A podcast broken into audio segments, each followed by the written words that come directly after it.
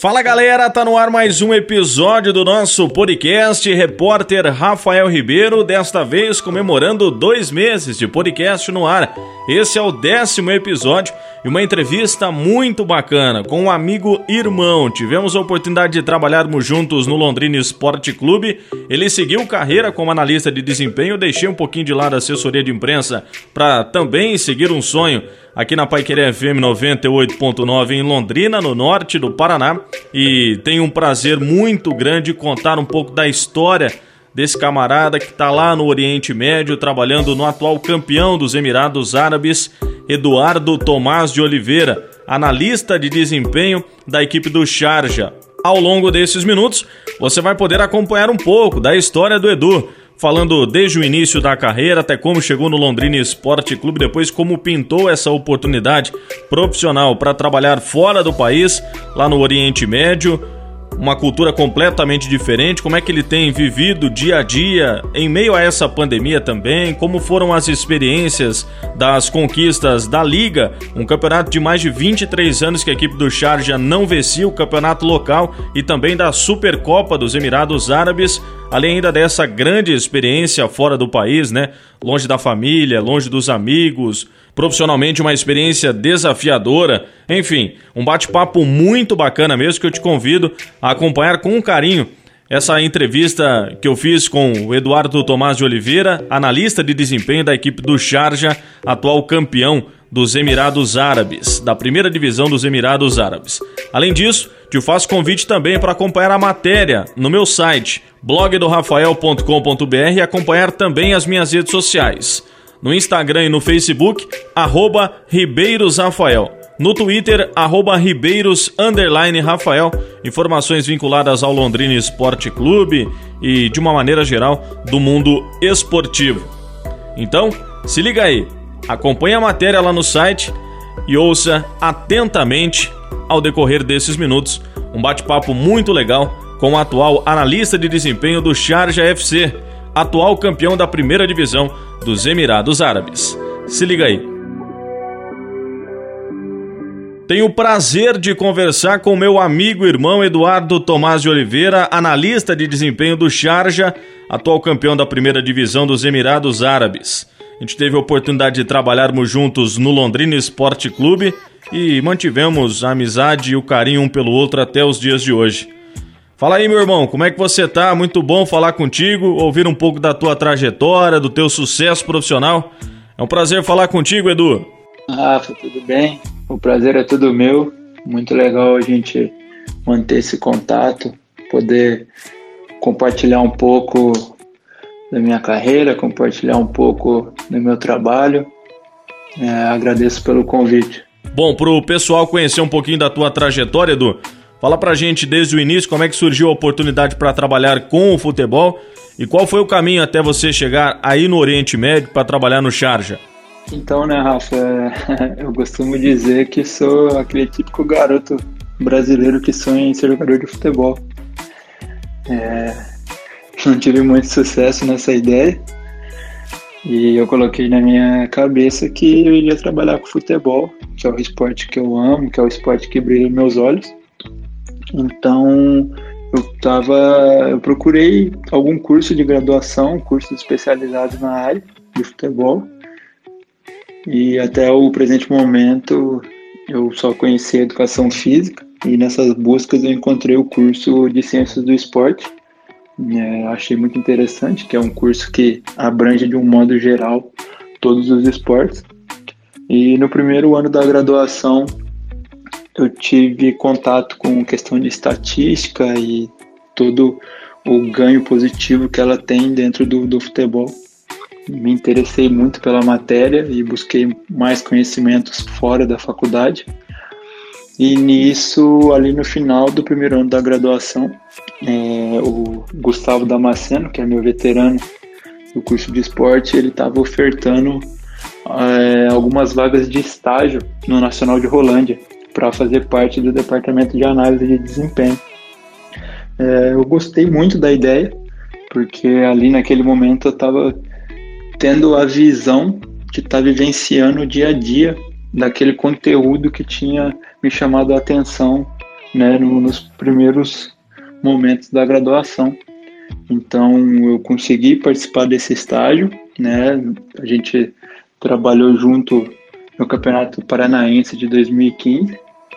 É, depois do Nacional de Rolândia, eu tive uma passagem pelo Araponga Sub-19, no estadual também de 2015, no período de agosto até dezembro. Em janeiro de 2016, eu recebi um convite para trabalhar no Londrina. Eu fiquei no Londrina de 2016 até agosto de 2017, que foi quando eu vim para o Charja. É, o chefe do departamento de análise do Charja é um brasileiro, o Alcinei Miranda, e nessa época ele estava procurando mais um analista para estar tá compondo a equipe, né, para estar tá compondo o departamento de análise. E já tinha outro analista brasileiro também, inclusive meu veterano, o Vinícius Castellazzi, e ele acabou me indicando para a função. É, o Alcinei tem uma boa relação com o Ocimar Bolicenho, que na época era o diretor executivo do Londrina, então eles entraram em contato e acabaram viabilizando a minha vinda para o Charja. É, o Alcinei entrou em contato comigo, é, eu aceitei os termos e estou aí até hoje. já vão, vão três anos já aqui no, no departamento de análise do Charge. Você teve a oportunidade de trabalhar no Londrina Esporte Clube, Edu, e eu queria que você falasse um pouco sobre essa experiência, já que trabalhou em dois estaduais, Série B do Campeonato Brasileiro, Copa do Brasil, Primeira Liga, enfim. O quanto que o Londrina Esporte Clube serviu de base para o teu trabalho atualmente aí nos Emirados Árabes? Cara, trabalhar no Londrina para mim foi muito importante, né, em todos os aspectos, tanto de vivência de competições em nível nacional, né, até mesmo é, a questão de estreitar alguns contatos, de poder presenciar bons profissionais do Brasil trabalhando lado a lado. Né, eu tenho em mente no dia que o Londrina enfrentou o Cruzeiro, eu pude dividir o espaço com o Rafael Vieira, na época analista do Cruzeiro, uma das referências que eu tenho de análise. É, ali também no Londrina, eu pude, através do Londrina, pude estar fazendo um estágio de uma semana no Curitiba, onde eu pude acompanhar de perto o trabalho do departamento de análise, do nível profissional das coisas, como funcionavam. Então, além do meu crescimento como profissional, né, de estar tá vivenciando essas as questões das competições, eu também tive esses ganhos de estar tá próximo, compartilhando ideias, criando novos projetos, né, de, de como trabalhar, como fazer as coisas. Então foi muito importante todo esse processo, esse período que eu passei no Londrina, por conta dessa evolução pessoal. Fala um pouco de como tem sido o teu terceiro ano aí nos Emirados Árabes, Edu. Como é que foi a adaptação? Se entende alguma coisa do idioma? Como que você se comunica? O dia a dia de trabalho, o dia a dia em si, com alimentação, moradia, transporte, a temperatura, os outros brasileiros do clube, os costumes árabes, a distância da família, enfim. Fala um pouquinho pra gente como é que tem sido o teu dia a dia aí no Oriente Médio. É, com relação ao idioma, né, o idioma aqui oficial é o árabe, mas por muitas vezes a gente acaba achando que o idioma oficial é o inglês, porque ele é predominante no dia a dia, seja no clube para estar tá conversando com alguém da diretoria, com algum jogador, ou simplesmente no mercado, no shopping, restaurante. Então, o inglês ele é muito, muito utilizado, né? Na, na questão do árabe, é, não vou te falar que eu sei árabe, que vai ser uma grande mentira. É, o que eu sei são algumas expressões que a gente acaba usando no dia a dia, alguma ação de comando ali durante o treino, no jogo, alguma expressão mais voltada para o futebol, né? É, com relação à comissão técnica, é, a gente tem uma grande facilidade, porque hoje a comissão técnica ela é quase que toda brasileira, né? Tem algumas particularidades de, de outros departamentos do clube que não, não são brasileiros, mas de um modo geral tem muito brasileiro no clube Então isso facilita muito esse contato, né? A fala, é, o entendimento de um modo geral. Isso é bacana. É, a gente tem um tradutor faz essa função do português, árabe e inglês, né? Então facilita muito no momento de talvez passar uma passar uma conversa mais limpa e mais clara com a diretoria ou simplesmente com, com os atletas, né, para facilitar esse entendimento dos dois lados. E eu acho que isso é, que isso é muito bacana, né? né com relação à alimentação, é, a gente vai ter um menu vasto, um menu gigantesco de, de comidas árabes, né? E isso é interessante. Eu, o que eu vejo bastante é muita comida indiana em restaurante ou até mesmo ou até mesmo é, em hotéis, né? É, hoje a comida indiana por aqui ela tem um tem um grande espaço, né? Uma grande abertura. Inclusive a comida indiana leva muita pimenta. Fica a dica aí pro pessoal. É, com relação à comida ainda, né? Cara, a gente vai ter churrascarias brasileiras aqui que ajuda a diminuir essa distância do Brasil. Né? No mercado você encontra alguns cortes de carne oriundos do Brasil isso facilita também, né? Eu sou um cara que, que prefiro estar tá cozinhando em casa, fazendo um arroz, fazendo uma carninha, né? Para matar essa saudade do, da, da, comida brasileira, né? De vez em quando sai um feijão também, então isso é bacana. Hoje no mercado aqui você consegue encontrar é, variedade de, de comida, né? Então isso então é um ponto positivo. Com relação a, ao país ainda, né, ao mundo árabe, aqui tem aquela situação do calor, né, Rafa? É, o calor faz 45 graus na sombra. É, o verão aqui é um verão intenso, que ele vai de maio até setembro é, e vai nessa, nessa variedade aí da temperatura de 40 graus, alguns momentos chega a 50. Isso é, é bem complicado, né? Geralmente a pré-temporada da equipe, que é nessa época, é, é, procura, o clube procura viagens para a Europa, né? Para enfrentar um clima um pouco mais tranquilo. É, no final do ano, na, quando está entrando a questão do inverno aqui, é uma loucura porque 20 graus aqui é frio né? Aí no Brasil 20 graus está tranquilo, né? Tem gente que anda de bermuda. Aqui 20 graus, imagina, 20 graus a menos do que a temperatura normal, é um, um susto e tanto, né? Eu lembro que a primeira vez que eu peguei esse frio de 20 graus, eu mandei um vídeo de blusa pro meu pai, de moletom, meu pai deu risada. Mas é uma realidade comum aqui, né? Por conta dessa diferença grande da, da temperatura, né? E com relação à família, cara, saudade da família a gente tem, né? É, a, a, minha ida para Londrina, ela já deu esse, esse respaldo legal, né? De ter que trabalhar um pouco mais distante da família. Lógico que não é a distância que a gente tem hoje, mas é, é um acúmulo de, de entendimento, né? E aqui também acabei que iniciando a minha nova família, né? Encontrei a minha noiva, a minha noiva aqui no, nos Emirados Árabes, né? E então acaba que reduz um pouco essa distância de família, né? Quando você tem alguém por perto de você, que está todo momento ao seu lado, então isso é muito importante, né? Ela, quando a gente tem alguma dificuldade, a gente se ajuda, a gente se apoia e isso é muito importante ao meu ver. Muita gente acredita que o profissional que trabalha com o futebol, Edu, tem que ser formado em algo que seja vinculado ao esporte.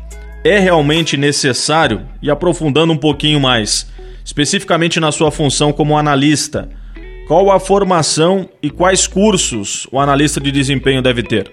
Com relação a isso, Rafa, eu acredito sim que que é importante ter né, essa formação voltada ao esporte, né? Eu acredito que, de um modo geral, o entendimento do esporte que se trabalha é muito importante. É lógico, cada, cada área vai ter a sua particularidade, né? Tanto área técnica como área administrativa, mas de um modo geral, a formação em algo voltado ao esporte ela é importantíssima. Falando mais do analista, né? É, hoje eu acredito que a maior base dos analistas eles sejam graduados em educação física ou esporte. Hoje não tem, não existe nenhuma obrigatoriedade para isso. Né? Eu conheço vários analistas que não, não são formados, inclusive, inclusive eu, mas acredito que, que o importante da função é esse entendimento, né, essa saber fazer a leitura do jogo e ter um conhecimento dos softwares, né, de como trabalhar com essas ferramentas para estar tá auxiliando na tomada de decisão da, da equipe. Eu falo tranquilamente que a busca, do, a busca pelo conhecimento ela tem que ser contínua, ela não pode parar. O futebol é um esporte que cada dia que passa tem uma coisa nova. Na área de análise é uma tecnologia nova por dia, uma ferramenta que se atualiza. Então é muito importante ter essa busca pelo conhecimento, né?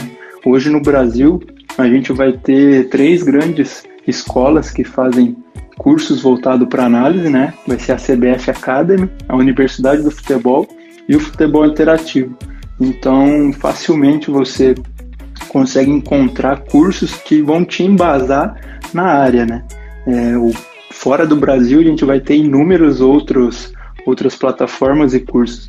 Eu acredito que a internet ela veio para somar nesse quesito, né? É, vai te aproximar de, de ter o conhecimento, né? Essa busca pelo conhecimento ela ficou facilitada. É, com relação à formação, posso falar um pouco de mim, né?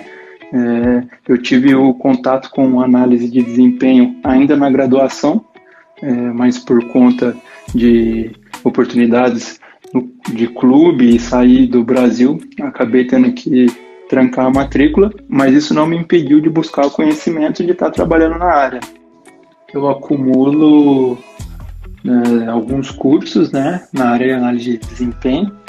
É, são, eu tenho dois certificados do Brasil, um é do futebol interativo e o outro é da Universidade do Futebol, os dois em análise de desempenho. E também vou ter certificados da Inglaterra. Um é o nível 1 de scouting da Federação da Inglaterra e o outro é o nível 1 de análise de adversário da PFSA, que é a Professional Football Scout Association, que são duas instituições reconhecidas na Europa.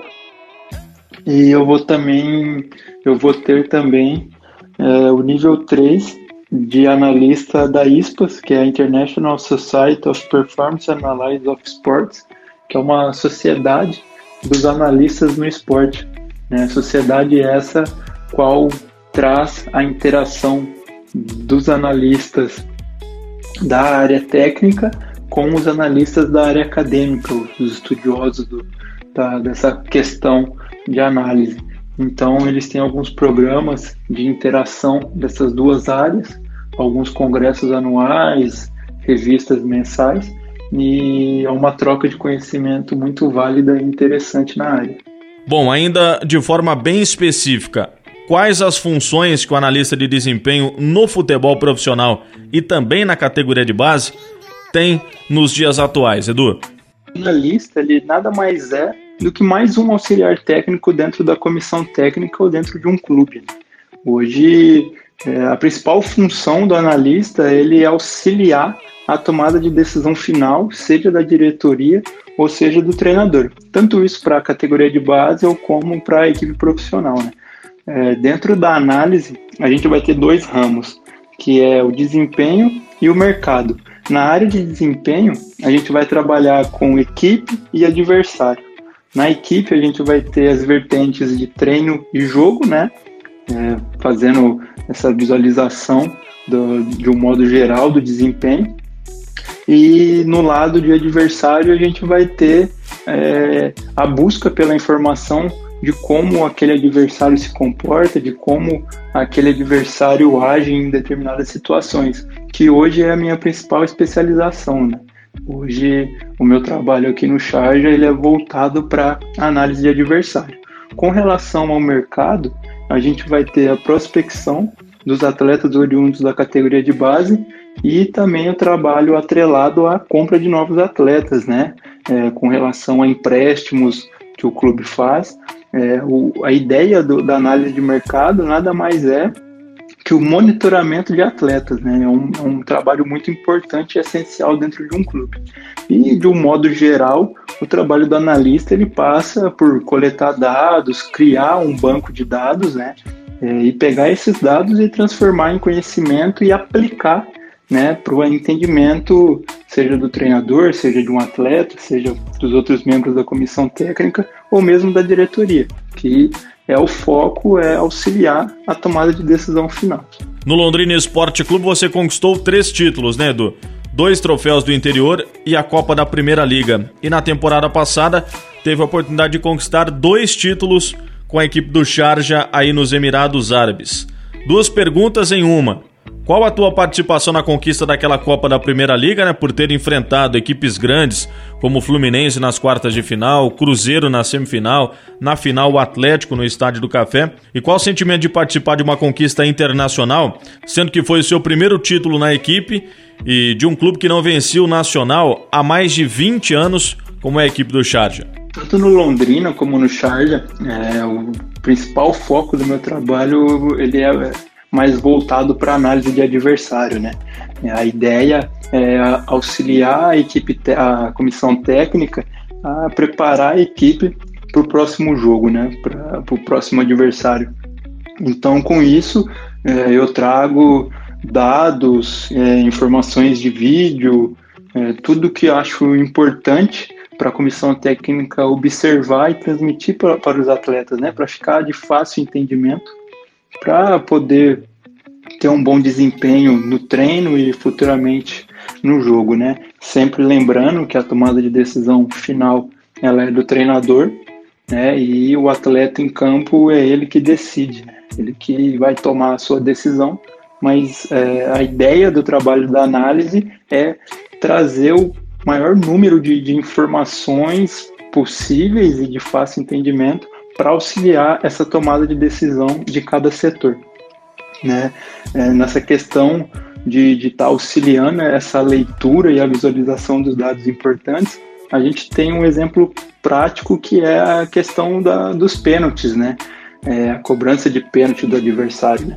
A gente fazer um estudo dos quem são os batedores, aonde eles batem e ter um trabalho conjunto com o treinador de goleiro também, né, para estar tá apresentando esses dados para os goleiros. Né? Inclusive, no título do interior de 2016, é, o Londrina teve, a gente teve sucesso né, na final contra o PSTC nos pênaltis e também em 2019 aqui com o Charja a gente levou o título da Supercopa nos pênaltis. É, o Londrina na, na Primeira Liga em 2017 também teve os pênaltis no seu caminho, né, na semifinal e na final. Então eu vejo que esse auxílio no processo da tomada de decisão, junto com o preparador de goleiro, junto com o auxiliar, junto com o preparador físico, né, um trabalho conjunto da comissão técnica, ele é muito importante, né, ele te dá um, um fruto para colher lá na frente, né, então acredito que o trabalho conjunto de comissão técnica e analista ele é muito importante. Né? E sobre os títulos, tanto com o Londrina e com o Charge, eu acho que felicidade, né, cara, alegria são as palavras que descrevem né, esse trabalho, né, cara. É, você se preparar jogo a jogo, você se preparar uma temporada, um campeonato inteiro e chegar no final da competição e ser coroado com um título, eu acho que não, não tem palavra que, que descreva isso, né, cara? É uma felicidade imensa. Eu tenho perguntado isso para os entrevistados, Edu, e como você gosta da resenha também, eu não vou deixar você de fora.